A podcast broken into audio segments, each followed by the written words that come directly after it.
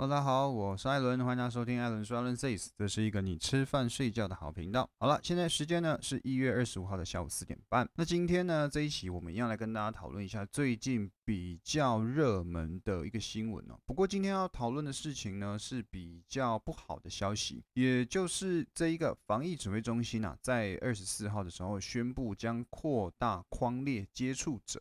就是哦，在台湾感染例子的案八八九跟八九零这两个在本土确诊的个案呢，是发生了接触人群的状况哦。如果你是桃园人，然后呢有在这几个地方的，第一个当然就是他们的这个桃园医院，另外呢则是八德区的大南市场。还有新上新的港式饮茶、全联、巴德东永店，还有这个 Moominlu Bakery 跟桃园市巴德区的大南市场。如果你在一月十九号到一月二十三号有在这些地方出没的朋友，建议啊去主动告知有。到这些地方啦。原本呢是只有这两个案例，但是呢在二十四号的时候，防疫指挥中心呢宣布，预计呢将会有五千人需要做一个居家的隔离。桃园市长呢郑文灿则表示哦，将会实施哦一个非常高强度的扩大隔离政策。那目的当然是要降低医院跟社区的感染群聚风险嘛，并且说到呢这次的隔离，诶是可以跟家属同住，而且不用担心。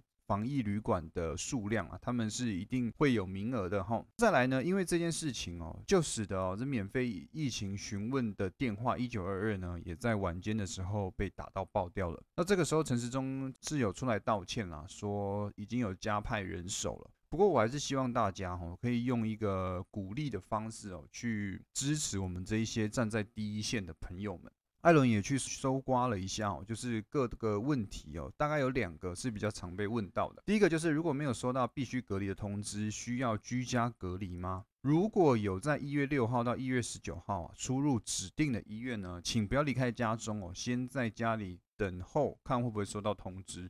再来第二个，一月六号有到布桃，就是部署桃园医院门诊或者急诊的人呢，需要自主健康管理吗？只要在一月六号有到布利桃园医院急诊或者是门诊的朋友，请于次日开始自己隔离十四天。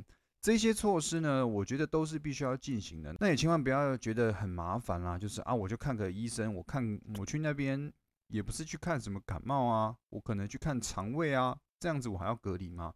我希望大家可以用一个非常积极的态度去看待这次疫情，让我们不要真的变成是一个防疫破口，不然的话，我们现在这种很自在的生活，像国外那样子啊，那就真的会大家会过得更辛苦吼。桃园市长郑文灿呢，另外有宣布，大型的聚会将全部取消。过年要到了嘛，农历过年要到了，所以可能会有很多的一个年前或者是年后的活动。桃园这边目前应该是先全部取消掉的，后续有什么发展，当然我还不知道。不过目前看到的新闻啊，大部分都是这样子哦。当然，因为这个事情啊，一些在前面领头的官员呢，像是陈时中啊，还有郑文灿啊，都是受到了一定的抨击哦。他们呢也有出面开记者会，稍微做了一些说明，可能有做出一些什么事情哦。但我们不可否认的啦，如果没有陈时中，当然我不是，这不是政党讲话或者是什么的，是疫情发生这样也一年了，但我们到现在呢，感染人数还在三位数而已。那那不用管其他的国家，已经就是有的都六位数、七位数了哈。那但当然相比之下，虽然人口数也有落差，不过我相信啊，我我们也知道台湾的防疫措施其实做做得非常好的。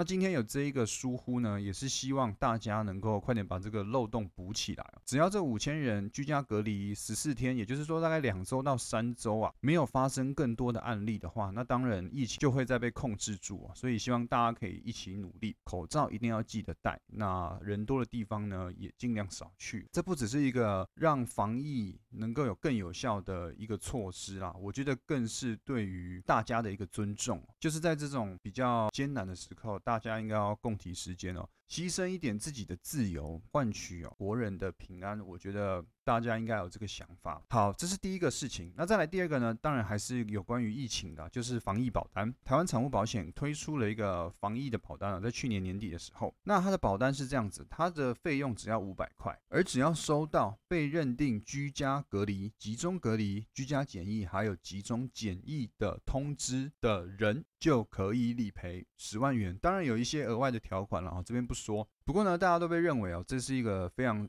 神奇的保单哦。等于就是说，你用五百块啊去压注，看会不会中十万块。那因为你不一定会得，你不一定会确诊嘛，你只是说你收到通知书嘛，这样子就是直接理赔十万。这个神奇的保单呢，在今天我在录音的同时哦，是最后一天了。当然有个原因是因为这个保单啊，他们认为的风险标准呢已经达标了。如果人数在增加呢，保险公司呢会吃亏哦，所以他们就先。要停卖保单了，那当然还有另外原因啦。这一次的部署桃园医院感染的状况哦，会有人是这样想啊，啊，反正我又不一定确定要感染，我就去这几个要注意的地方去晃一下啊，去说，哎，我有去过这个地方，然后我收到通知书，我就限领十万块。有人会用这种买乐透的心态，但我必须要呼吁大家，这种心态是真的非常不好的，好吧？虽然可以获得十万块啦，但真的不要拿这种东西去开玩笑，说要赌一下，我要赌这十万，我要用五百压十万。这是我觉得非常不好，也非常不健康的一个心态了哈。那我个人自己呢是没有去保这一个保单的，不过我的家人有保哈。我的我的姐姐跟我妈是有去保这个保单的，但我自己是没有，而我爸也没有。另外呢，如果你还想要有这种防疫保单的，我可以跟大家讲，除了台产之外呢，星光、国泰、富邦都有各自推出自己的防疫保单，当然内容会不一样啦。然后我这边也没有打广告，我只是刚好看到，如果你真的有这个需求的朋友，台产今天你买不到。了，那后面这三家保险公司呢，你也可以稍微去看一下。最后一个就是说，现在的台湾股市呢要怎么办？因为疫情的关系大跌吗？那还是说，嗯，我可以再去买防疫概念股啊？大家应该都会有这个疑问啦。个人认为哦，你可以现在把防疫概念股呢当做是所谓的反指标股。什么叫反指标股？譬如说，大家一开始的反向股都会选谁？可能中华电信、中钢这一些牛皮股啊，甚至是大盘跌它会涨，大盘涨它会跌的股票。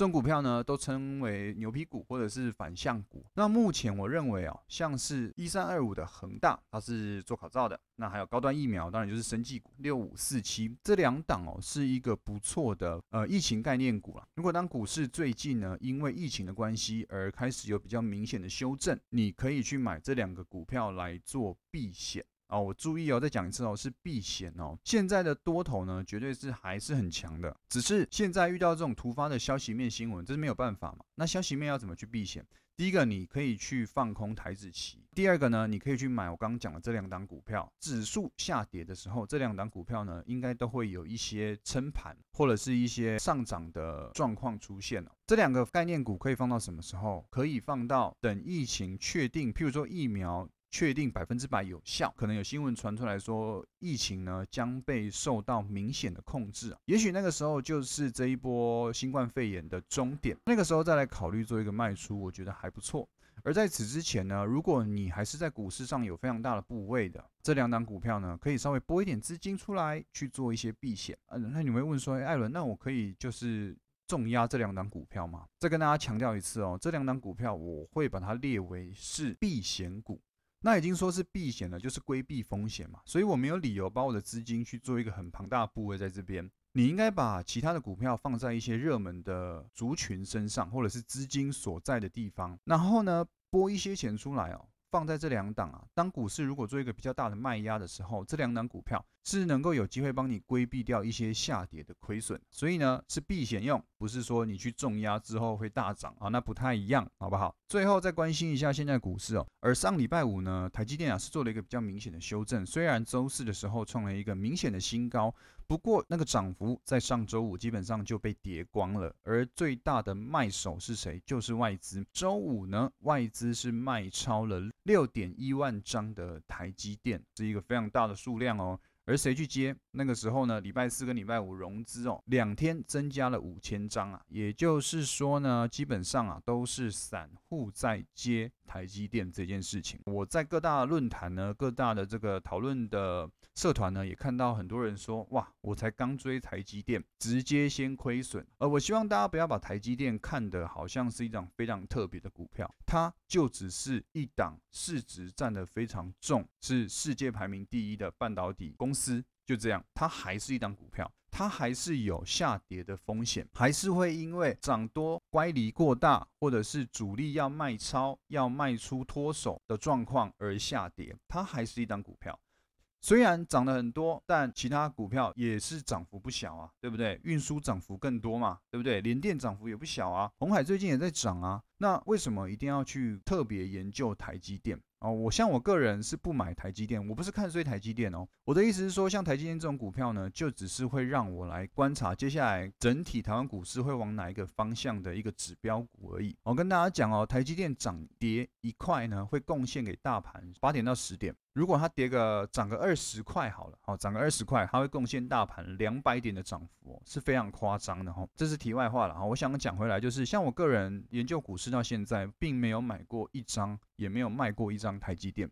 它对我来说就是一个观察台湾股市接下来有可能向上或向下的其中观察对象之一，所以大家也不要觉得我好像整个市场里面只有一档台积电，然后看不到其他股票，它就是一间公司，只是它的基本面非常好。